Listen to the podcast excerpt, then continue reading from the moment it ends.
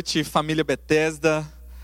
É um privilégio compartilhar a palavra do Senhor, é um privilégio estar aqui com vocês, mais uma vez, para falar daquilo que Deus né, tem para cada um de nós, tem para as nossas famílias. E nós temos passado por um tempo tão delicado. Né? Quem imaginou que um vírus né, ia parar o mundo, ia parar a economia de vários países, inclusive o nosso país? Quem imaginou que isso aconteceria nesse ano 2020? Eu não sei quais eram os seus planos, os seus sonhos, as suas expectativas, mas eu sei que esse ano é um ano diferente. É um ano que nos chama a atenção para refletir sobre a nossa vida e sobre qual é o sentido da vida. E esse é o tema da mensagem, o sentido da vida. É, Para alguns, o ano já podia acabar. O ano de 2020 começou tão turbulento, com algumas tragédias, algumas inundações, é, tantas coisas acontecendo no mundo, e nós estamos apenas em abril. E algumas pessoas já disseram: não, já pode acabar o ano. Roberto Carlos já fez o show, querendo que 2021 chegue logo, né, para que a gente vire a página desse ano de 2020. Mas não é simples assim. Não é simples assim. Nós temos uma vida, nós temos um tempo, né? nós temos que viver esse tempo. E nós temos que pensar no que Deus está nos ensinando nesse momento. Como nós, como igreja, como família, devemos agir diante de tantas coisas, diante das adversidades. Né? Então, algo que você tem que parar e tem que pensar é sobre a sua vida, sobre o que você está priorizando de verdade na sua vida. Né? Nesse tempo de quarentena, não sei se você está em home office, está trabalhando normal, mas muitos estão em casa, muitos estão vivendo um tempo que jamais imaginava, talvez nas férias. Mas você tem que tirar um tempo para pensar seriamente como você tem vivido a sua vida, quais são realmente as prioridades para você. E nessa noite a gente vai falar, a gente vai usar o livro de Eclesiastes, o capítulo 9, né, um livro que foi escrito por Salomão, um homem sábio da Bíblia, mas um homem como qualquer outro, um ser humano né, que cometeu erros, que falhou, mas que soube em um momento pedir a Deus sabedoria, e Deus deu a ele sabedoria. A palavra do Senhor diz que muitos, muitas pessoas do mundo inteiro procuravam por tão grande sabedoria Deus havia derramado sobre a vida de Salomão. No verso 12, diz assim, do capítulo 9: Ninguém sabe quando virá a sua hora, assim como os peixes são apanhados numa rede fatal, e os pássaros são pegos num laço, também os homens são enredados pelos tempos de desgraça que que caem inesperadamente sobre eles. Ninguém está livre dos tempos de desgraça. E esses tempos nos levam a pensar: por que comigo? Eu sou uma pessoa fiel, eu sou uma pessoa correta, eu sou dizimista, eu, eu compareço na célula, eu vou aos cultos. Ou não, eu sou uma pessoa do bem, eu não faço mal, eu tento fazer todas as coisas e por que isso está acontecendo comigo? Será que a vida realmente faz algum sentido? Ela tem algum sentido? E Salomão, depois de muitos anos de vida, né, ele escreve esse livro. Alguns dizem que é o livro mais amargo da Bíblia, mas porque ele reflete sobre qual é o real sentido da vida.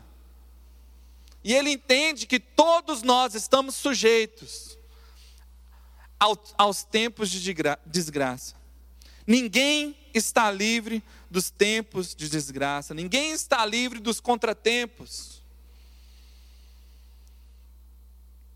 Mas, segundo Salomão, quatro coisas caracterizam esses tempos ruins que nós vivemos. O primeiro deles é inevitabilidade da morte. Cedo ou tarde, a morte baterá à sua porta. No verso 2 e 3 diz assim: Todos partilham um destino comum.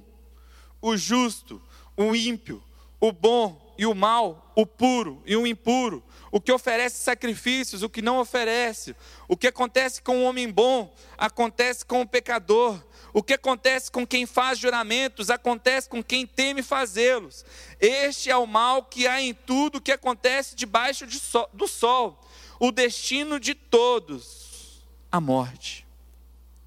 Sabe, tantas estatísticas têm saído todos os dias por causa dessa pandemia. Né? Tantas mortes na Europa, tantas mortes na Espanha, na Itália, em Nova York, é, na cidade onde você está agora. Todos os dias tem estatísticas. E provavelmente muitos de vocês nem têm dado tanta importância para esses números. A gente tem sim que prevenir, fazer a nossa parte, né? evitar o contato social. Né? Lógico que tocando a nossa vida, mas a morte vai bater à porta de todos. Uma das certezas que nós temos é que um dia nós iremos morrer.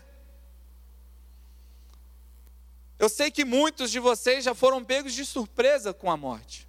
Talvez de, de uma pessoa próxima ou de um amigo distante.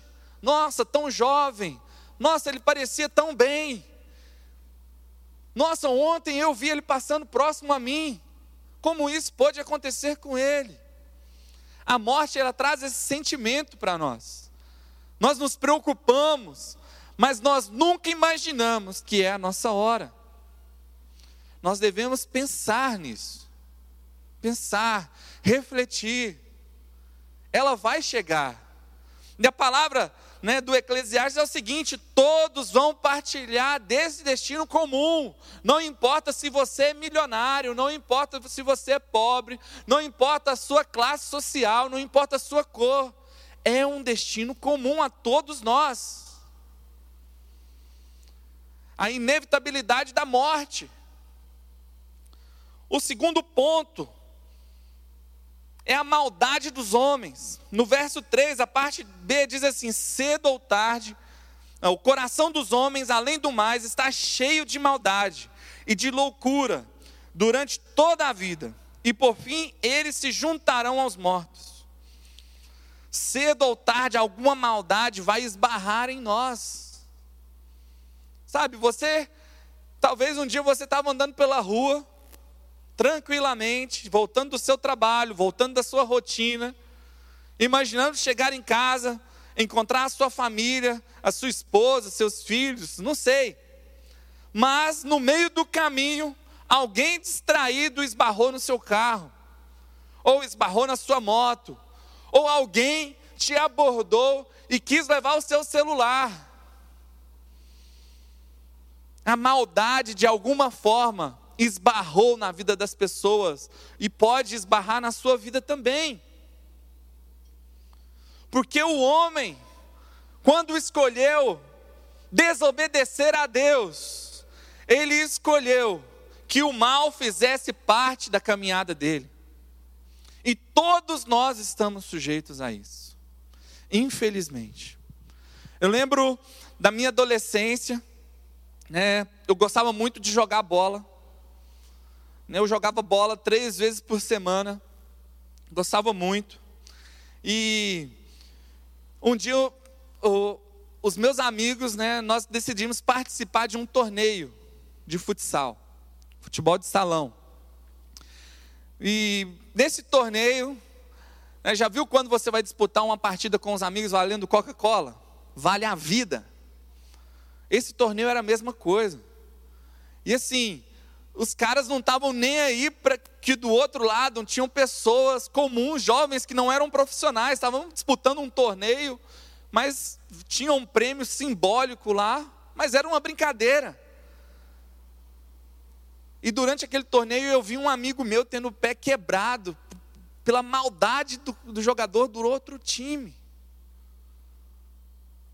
Cara, não faz sentido isso. Era uma brincadeira, era um torneio de futebol entre amigos. E o rapaz, de propósito, com maldade, deu uma entrada e quebrou o pé do outro rapaz. Meu amigo nunca mais conseguiu jogar a bola da mesma forma, sempre sentiu dores no pé. Mas eu estou dando um exemplo simples. Mas talvez uma maldade tão grande tenha chegado à sua casa, né? E você fica assim, nossa, pastor, é, eu e minha família a gente sofreu tanto porque aconteceu isso, a gente perdeu alguém tão querido de forma tão triste. Por que isso aconteceu? O Eclesiastes ele dá uma resposta a isso. E o terceiro ponto é equidade. No verso, a segunda parte do verso 2, o que acontece com o homem bom acontece com o pecador. O que acontece com quem faz juramentos acontece com quem teme fazê-los. A desgraça ela é distribuída igualmente a todos, justos, tementes a Deus ou injustos.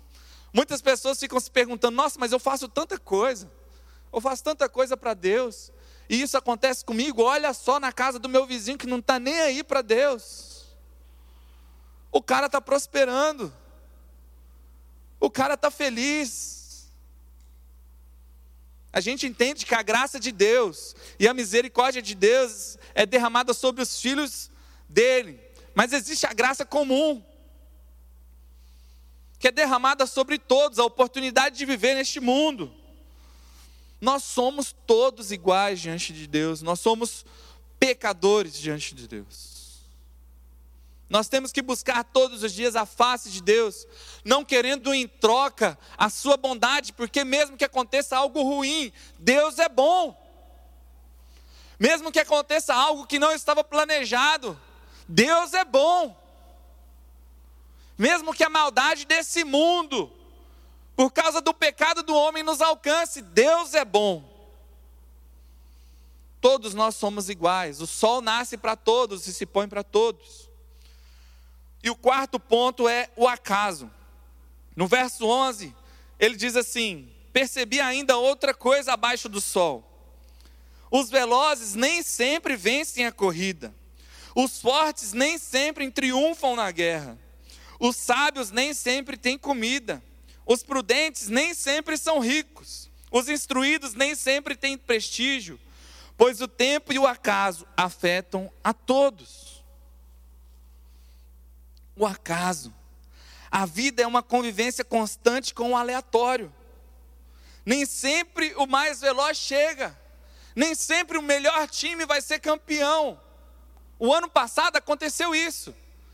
Mas já houve anos em que o Fluminense foi campeão e não era o melhor. Nunca foi e nunca será. Amém, igreja? Mas o acaso acontece para a felicidade desses torcedores. Nós estamos sujeitos, nós vivemos num mundo onde as coisas podem acontecer do nada, onde pessoas têm ideias mirabolantes, empreendedores, coisas que ninguém pensou, e eles conseguem construir né, uma empresa, algo que ninguém havia pensado. E muito rápido conseguem prestígio, conseguem ter a vida que eles sempre sonharam, porque correram atrás. Mas em um momento, a sua ideia deu certo e foi comprada essa ideia para as pessoas. Nem sempre o mais rápido vence a corrida. Né, quantas vezes você já assistiu é, a Fórmula 1? Na minha infância eu assistia mais. Mas quantas vezes a gente achava que aquele piloto ia ganhar e no último momento, né, tudo mudava, um carro quebrava, um pneu furava. O acaso. Tem uma corrida que marcou muito a minha vida. Que era o Michael Schumacher, então faz um tempo, né? Faz bem tempo isso. Mas um dos maiores campeões aí da Fórmula 1. E era a última corrida da temporada. E ele estava concorrendo aí né, contra, não lembro o nome do outro piloto. Mas eu sei que o outro piloto estava tranquilo, levando a corrida ali na tranquilidade, fazendo aquilo com toda segurança, com medo do carro quebrar.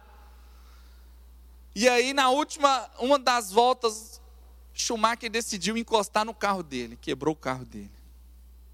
E o Schumacher foi campeão. Eu imagino a cabeça daquele piloto que perdeu aquele ano o torneio. Eu fiz tudo certo. Eu estava fazendo uma corrida tranquila. A maldade de outro chegou até ele. Porque o Schumacher fez de propósito aqui. Mas a gente não esperava, ninguém esperava. Quantas coisas acontecem na sua vida que você não esperava? Você esperava esse vírus chegar dessa forma, neste momento que nós estamos vivendo? Não, ninguém imaginava. Alguns estão dizendo que o primeiro caso aconteceu em novembro, alguns dizem que um pouco antes, né? e alguns diziam que era apenas uma gripe mais forte. As pessoas não estavam levando a sério. Mas quantas vidas já foram ceifadas? Jovens também estão morrendo. Nós temos que fazer a nossa parte com cuidado, com segurança, pensando na nossa família, pensando nos outros, sabendo que o sol nasce para todos e se põe para todos. Nossa, pastor, mas Salomão bateu pesado. Gente, ele estava no final da vida, ele estava refletindo sobre tudo que ele já havia feito, de errado, de certo. E ele traz essas reflexões para a gente hoje, e que estão tão vivas para nós hoje, porque nós devemos sim perseguir qual é o sentido da vida para nós, como igreja. Mas ele dá uma resposta a tudo isso que ele fala. Ele dá uma resposta a todas essas incertezas da vida. Em primeiro lugar, a primeira resposta é escolha viver. Você está vivo, então aproveite este momento. Quem está entre os vivos tem esperança. É, o verso continua, mas eu gostaria de falar para você: imagina só, quem tem mais valor, um leão ou um cachorro? Quem é mais forte, mais vistoso? Quem é o rei da floresta? É o leão. Mas se o cachorro estiver vivo e o leão morto, qual tem mais sorte? Qual tem mais possibilidades? o cachorro, e é assim que o versículo continua: até um cachorro vivo é melhor do que um leão morto. Então, viva, escolha viver, decida viver, aproveite essa oportunidade que Deus dá para você. Você está vivo, você está respirando. Para de ficar pensando nas coisas ruins e olha para frente, vira a página. Falta muito tempo ainda para 2020 acabar. Vamos continuar, vamos perseverar. Decida viver. Todos os dias pela manhã, quando você acordar, decida viver. Escolha a vida.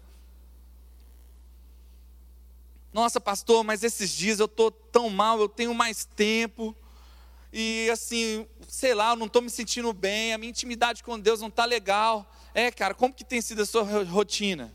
Ah, eu acordo, fico em frente à TV, jogo videogame, é, como, como, como, descanso um pouco. Chega no final do dia, eu estou cansado, exausto de não fazer nada. Isso não é vida. Isso não é vida. Você não está escolhendo a vida. Acorde de manhã, tira o lixo, prepara um café legal, faça a sua devocional, faça a sua oração às 7 horas e 14 minutos com a sua igreja. Escolha viver.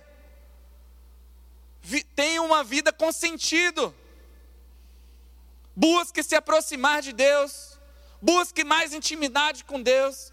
Busque ouvir a voz de Deus para você. Mas escolha viver. Escolha perdoar as pessoas. Sabe, a gente não sabe o dia de amanhã. O Eclesiastes já nos alertou que a morte vai bater a porta de todos. Então perdoe. Sabe, libera essa prisão da sua vida. Perdoe as pessoas. Independente do que tenha acontecido, vai ser bom para você. Tira esse fardo pesado da sua vida. Em segundo lugar, desfrute a vida. No verso 7, a parte A diz assim: Portanto, vá, coma com prazer a sua comida e beba o seu vinho de coração alegre, pois Deus já se agradou do que você faz. Cara, você está vivo. Aproveite o momento com as pessoas que você ama.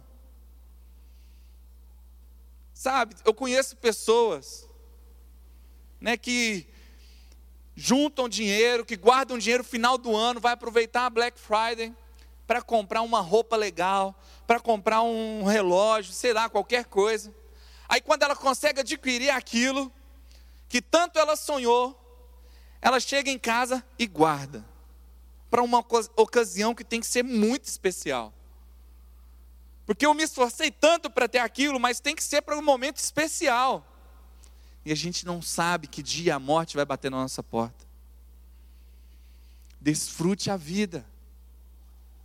Tem gente que deixa o pedaço de carne por último no prato. Cara, você está lá comendo um arroz e feijão e a carne é separada. Já pensou, passa um espertinho do seu lado? Ou a sua esposa pede carinhosamente, com aquele olhar, amoroso: me dá um pedacinho. Seu filho. E aí você deixou para depois, todo mundo já comeu a parte deles e ainda você vai ter que ceder, porque a gente tem que partilhar e dividir as coisas. Então desfrute a vida que Deus deu para você. Desfrute, não deixe para depois aquilo que você pode viver agora. Celebre a vida, é o terceiro conselho. Esteja sempre vestido com roupas de festa. Unja sempre a sua cabeça com óleo, verso 8. Não perca as oportunidades de, de celebrar as pequenas situações da sua vida, uma pequena conquista. Não deixe para presentear a pessoa que você ama só no dia do aniversário. Não deixe de agradar uma pessoa que você gosta só numa data especial. Todos os dias são especiais.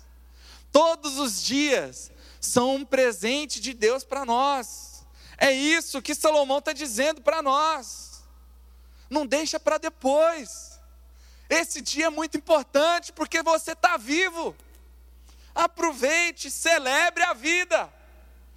Em quarto lugar, divida seus dias com quem você ama. Desfrute a vida com a mulher a quem você ama. Todos os dias dessa vida sem sentido que Deus dá debaixo do sol, todos os seus dias sem sentido, pois essa sua recompensa na vida pelo seu árduo trabalho debaixo do sol. Celebre com as pessoas que você ama. Sabe, eu vou fazer uma pergunta para você, algumas na verdade. Qual foi a última vez que você falou para a pessoa que você gosta, que você divide a sua vida, que você divide a sua agenda, que você a ama? Qual foi a última vez? Qual foi a última vez que você procurou alguém do seu convívio na sua célula e falou: Ó, oh, cara, você é importante. Você está precisando de alguma coisa? Cara, eu te amo.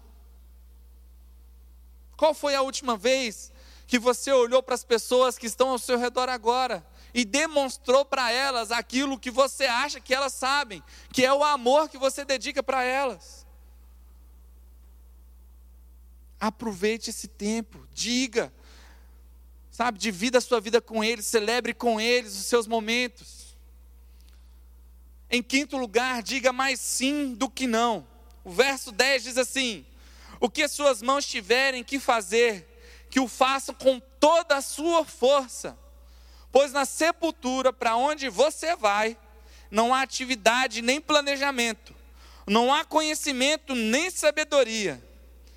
Cara, você tem que manter a sua agenda, uma agenda de, de esperança, a chama da esperança tem que estar acesa no seu coração. Quantos nãos a gente diz para as pessoas, porque, sei lá, vai gastar meu tempo, cara, eu estou cansado, foi um dia difícil. Cara, eu quero chegar em casa e só encostar e assistir meu Netflix até alta madrugada. Diga mais sim. Esteja mais disponível. Não só para as pessoas, mas para você também, porque isso faz bem a você. Isso faz bem a você. Diga mais sim para os seus sonhos. Diga mais sim para aquilo que Deus tem para você. Cara, eu estou cansado de ver pessoas procurando o propósito de Deus para a sua vida. Cara, o propósito de Deus para a sua vida é que você compartilhe aquilo que Ele já deu para você. Que é o amor dele, é a salvação dele. Esse é o propósito de Deus para a sua vida. Em qualquer lugar, em qualquer situação. Nossa, pastor, está difícil demais viver igreja nesse tempo de pandemia. Cara, para mim não está difícil. Eu tenho conseguido muito mais contato com as pessoas, porque agora elas, elas conseguem responder mais rápido. Simplesmente porque elas têm um tempo maior na agenda. Diga mais sim para os propósitos de Deus na sua vida. Diga mais sim do que não. Diga não para a preguiça e sim para a coragem, para a força de vontade e para a oportunidade que Deus te dá todos os dias. Cara, independente desse tempo de pandemia, independente dos tempos difíceis, Deus tem um propósito para você. Deus ele tem vida para você. E é por isso que você está assistindo essa mensagem agora. Sabe, ele falou muito comigo, porque muitas vezes eu, eu fico assim, nossa, eu queria tanto fazer isso, mas não consigo. Eu queria tanto. Eu estou vivo. Eu tenho a oportunidade de fazer. Eu tenho que correr atrás. Eu tenho oportunidade que aqueles que já passaram dessa vida não tem mais. Até esses dias a gente tinha um amigo muito querido aqui na igreja, que nos abraçava, que nos beijava.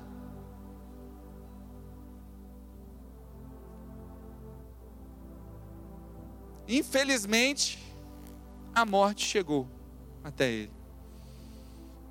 E a gente não conseguiu se despedir como a gente queria, porque a gente não sabe quando esse momento chega. E em último lugar, Salomão diz: confie em Deus. O primeiro verso, refleti nisso tudo e cheguei a uma conclusão: de que os justos e os sábios e aquilo que eles fazem estão nas mãos de Deus. Não desista. Deus está com você. Cara, eu sei que você está cheio de preocupações preocupações legítimas. Confie em Deus. Em Isaías 41, no verso 10, diz assim: Por isso não tema, pois eu estou com você. Não tenha medo, pois sou o seu Deus. Eu o fortalecerei e o ajudarei, e o segurei com a minha mão direita vitoriosa. Confie em Deus, Ele está com você. Não tema, olhe para frente, viva, celebre a vida. Entregue a sua vida para esse que é o Deus presente, é um Deus conosco. Ele é aquele que pode nos dar paz no meio de tanta confusão, no meio dessa pandemia. Ele é aquele que já demonstrou o seu amor, e não há nenhum amor maior do que o dele. Sabe, Deus ama você de modo especial, porque não existe outra pessoa como você. Você foi criado de maneira especial e particular, singular. Deus ama você. Então, diante do acaso, diante das desgraças que estão rondando e da maldade desse mundo, escolha viver, celebre a vida.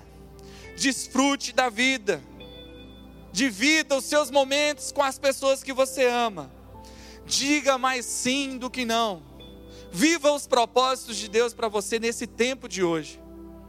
E confie em Deus.